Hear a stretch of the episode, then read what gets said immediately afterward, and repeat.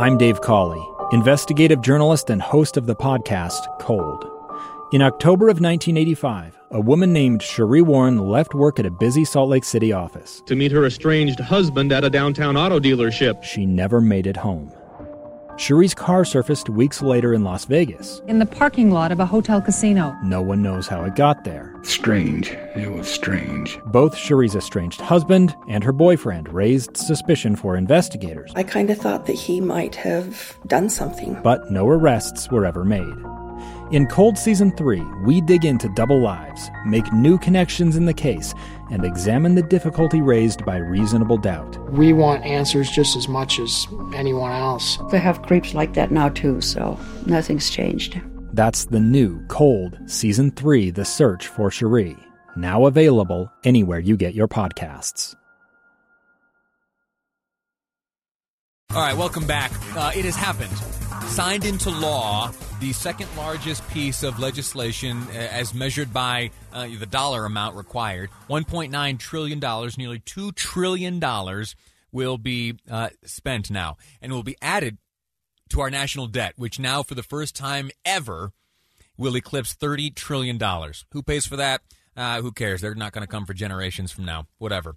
Uh, no, that's not true. All right. The, the, the people who are going to have to pay for that are us, uh, our children, our children's children, uh, people that we love and cherish. All right. Someone's going to pick up the tab, uh, regardless of politics. That's a fact. All right. Uh, so, what does uh, this mean? Well, first off, it accelerates the timeline a little bit.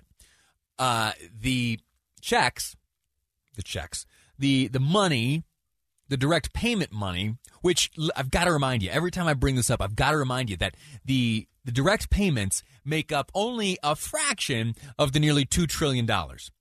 All right, that's fourteen hundred bucks uh, per eligible American. Uh, if you're you know married and you file your taxes jointly and the household income is uh, south of one fifty, well uh, then you get double that. Uh, but those checks. Here's a, just a timeline update. We just learned this moments ago. The electronic funds transfers, so the direct deposit into your uh, checking account or savings or however you have things set up with the IRS. The money, the money made available to Americans in this deal here could be arriving as early as this coming weekend. I mean, you, you could you could fund half your weekend with your stimulus check, with your direct payment. All right. Uh, before listen, before I get too worked up about this, you know I've got kind of strong feelings about adding to the national debt, being a father and all. Um, before I get too worked up, let's hear from uh, the the president himself. He this morning, uh, or maybe it was afternoon. I think afternoon Eastern Standard Time uh, and morning here. I don't know. Doesn't matter. Uh, today, I can tell you, President Joe Biden signed into law uh, this big deal that was passed yesterday by the House and over the weekend by the Senate. Here, uh, just a minute and a half or so, are the remarks delivered by the president on the occasion of his signing of that document. Thank you for coming in. In the, uh, the weeks that this bill has been discussed and debated, it's clear that an overwhelming uh, percentage of uh, the American people, Democrats, independents, our Republican friends, have made it clear, the people out there, made it clear they strongly support the American Rescue Plan. Yesterday, with the final passage of the plan in the House of Representatives, uh, their voices were heard and reflected in everything we have in this bill. And I believe this is, and most people I think do as well, this historic legislation is about rebuilding the backbone of this country and giving people in this nation, working people, middle class folks, uh, people who built the country, a fighting chance. That's what the essence of it is.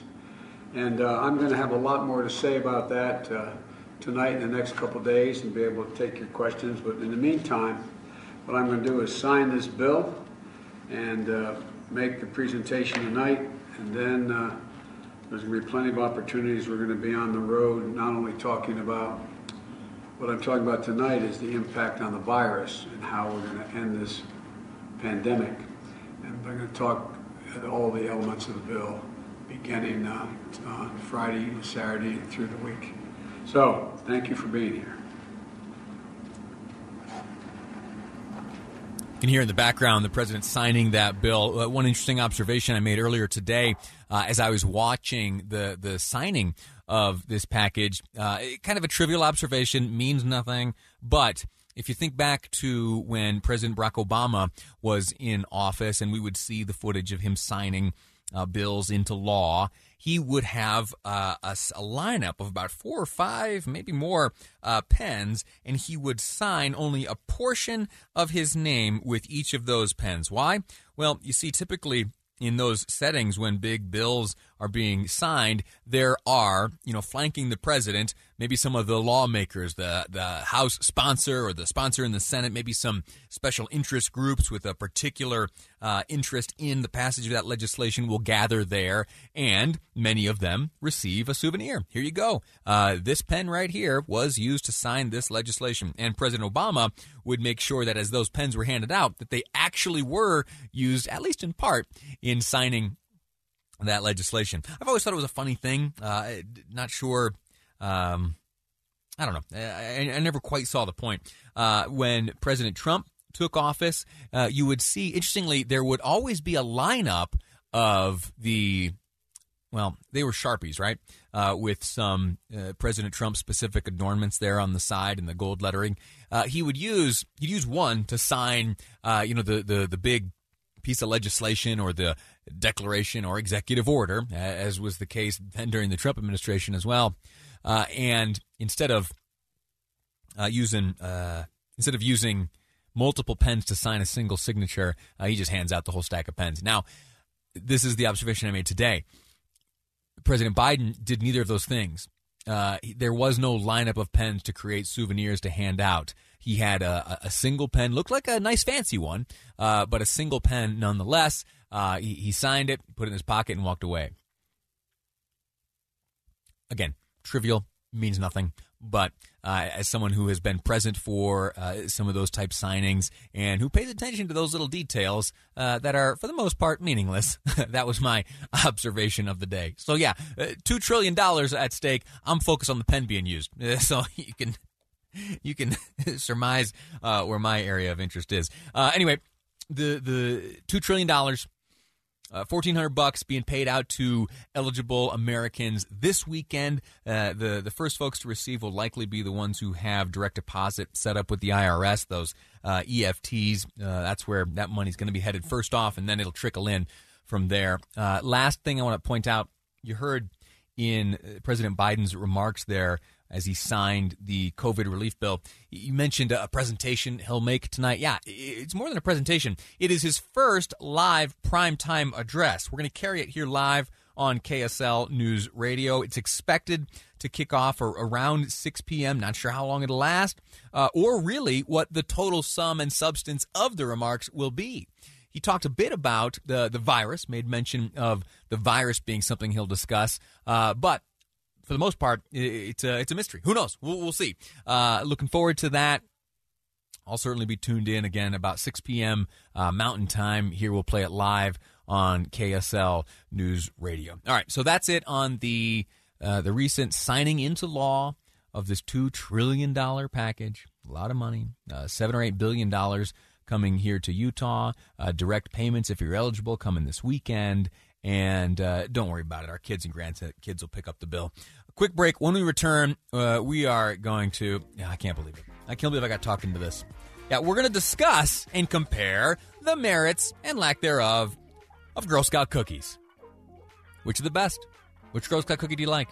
Yeah, we're doing it. We're going to compare and contrast Girl Scout cookies to wrap up today's program. It's coming up next on Live Mic. I'm Lee Lonsberry, and this is KSL News Radio. Two friends taking pictures of the rising full moon on a summer night. Two teenage kids doing what teenage kids do. When a stranger with a gun and a death wish changed everything. It was violent, it was senseless, and I will never understand it, I will never accept it. I'm Amy Donaldson, and unfortunately, we're all too familiar with stories about how violence shatters lives. But what we rarely see is how they are rebuilt in a new podcast, The Letter, we relive tragedy, but only so we can hear the rest of the story the struggle to reclaim lives, the realities of grief, and the possibilities of forgiveness. I believe in miracles. Sometimes I thought there are no miracles. Yeah, there are, and this is a big one. Follow the letter at theletterpodcast.com or wherever you get your podcasts.